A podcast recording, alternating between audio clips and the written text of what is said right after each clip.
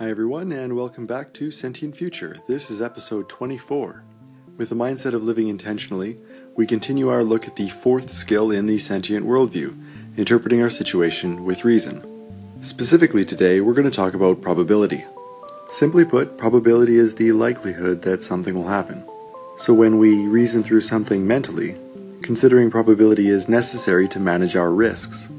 Common examples include flipping a coin and having a 50% chance of heads and a 50% chance of tails, or pulling a card from a standard deck of cards and having a 1 out of 52 chance of picking the one that you were thinking about, or even playing the lottery like 649, where the odds of you winning are approximately 1 in 14 million. Odds are calculated by calculating all of the outcomes in which you do win and dividing it by the total number of outcomes. Some games are structured and we know what the odds are. Other situations in life, we know there are risks, but we don't necessarily have the numbers. In structured games, certainly in casinos, the house always wins. That simply means that the odds are always stacked against you, and in the long term, because of the law of averages, you will lose.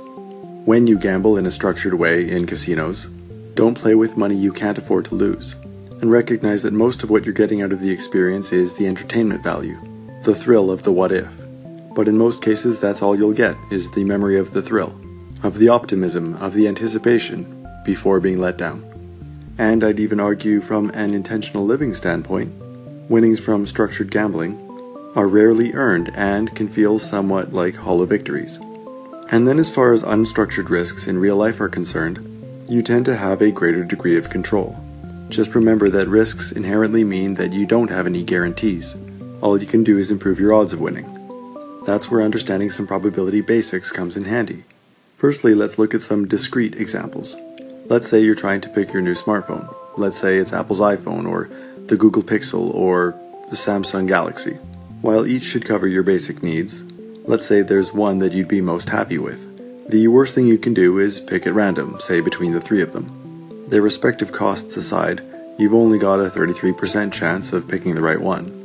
That's why we do our market research first. That's why we look at other people's reviews.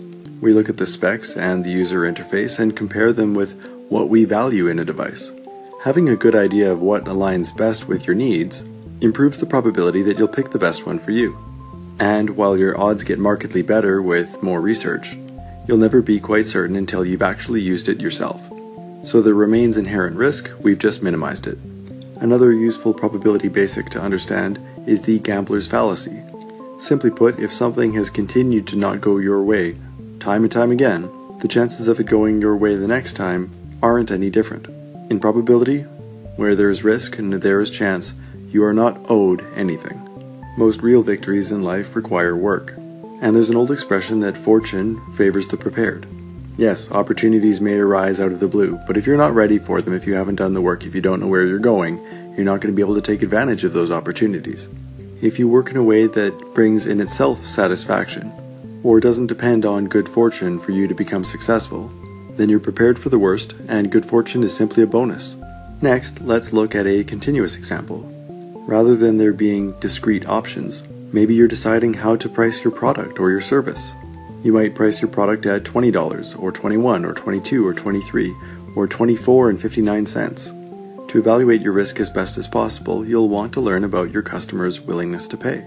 If a large percentage of your potential customers would pay $24 but wouldn't pay $26 on the basis of similar products out there, then you might want to price your product at 24. Again, there are no guarantees because there are a lot of other factors as well. But you need to work and do your own research to figure out the lay of the land. So now we come to my favorite part of every episode. So what?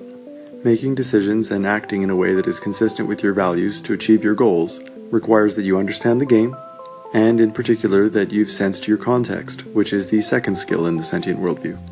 Knowing what the random odds are, as well as how good you can make the odds for yourself by doing a bit of research, markedly improves your probability of winning. Know what you can afford to lose and what you can't. There's a lot to be said for living to fight another day. Am I suggesting that you don't take risk?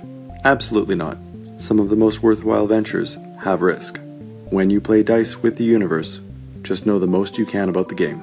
So I'd like to know, what risks have you taken lately?